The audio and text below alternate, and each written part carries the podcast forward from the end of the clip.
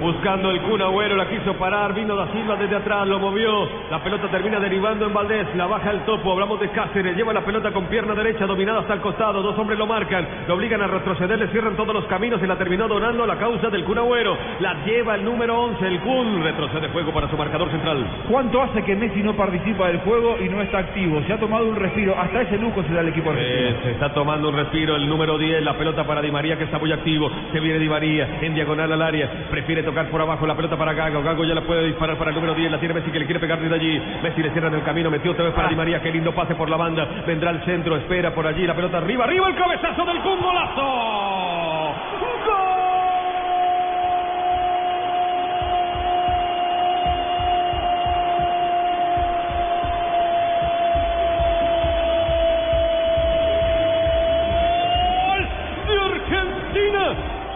Argentina, el Kun Agüero, que centro el de Di María, la pelota arriba, los gigantones marcadores centrales de Paraguay no pudieron con el pequeñín número 11 Agüero que les metió el cabezazo, la pelota se va al fondo de la red, señoras y señores, y Argentina gana con autoridad 5 por 1, 5 a 1, listo en la final, ¿acaso la selección argentina, señor Buscalia?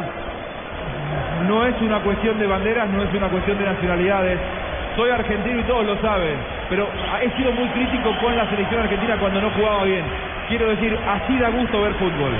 ¿eh? Ahora sí apareció el Argentina pletórico de posibilidades de llegar al gol, de desequilibrar, de abrir la cancha.